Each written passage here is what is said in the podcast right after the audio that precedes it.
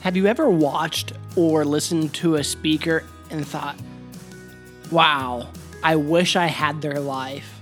I wish I had their habits, those skill sets, the ability to do what they do.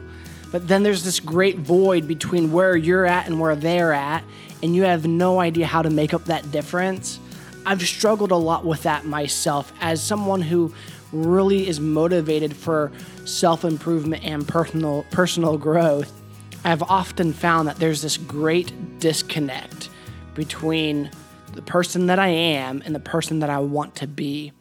And I've struggled with this for many, many years in my life. And even when I look at these great men and women and they share their stories, I think, yeah, that's great for you. But how do I get there? What are the processes that I can go through? And as I've listened to podcasts, a lot of the times I've noticed that these people are already arrived.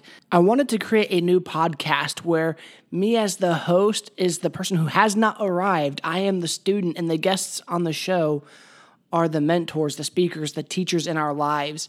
And that you and I, the audience, get to journey together in developing the habits and skill sets necessary to succeed in life in the areas that we want to succeed in the most. These areas I would like to call the wheel of wisdom, which is faith, family, finances, friendship, fitness, and fun. And hopefully, through this podcast, we'll learn from each other's successes and failures. So, through this process, my hope is to be transparent with you guys as much as I humanly can be and then we both learn together how to have the success that we want to see in life and redefining what success looks like. So, without any further ado, hi, I'm your host, Evan Herman, and my entire life, I've wanted to be a high performing person with the success, accolades, and recognition that go with it.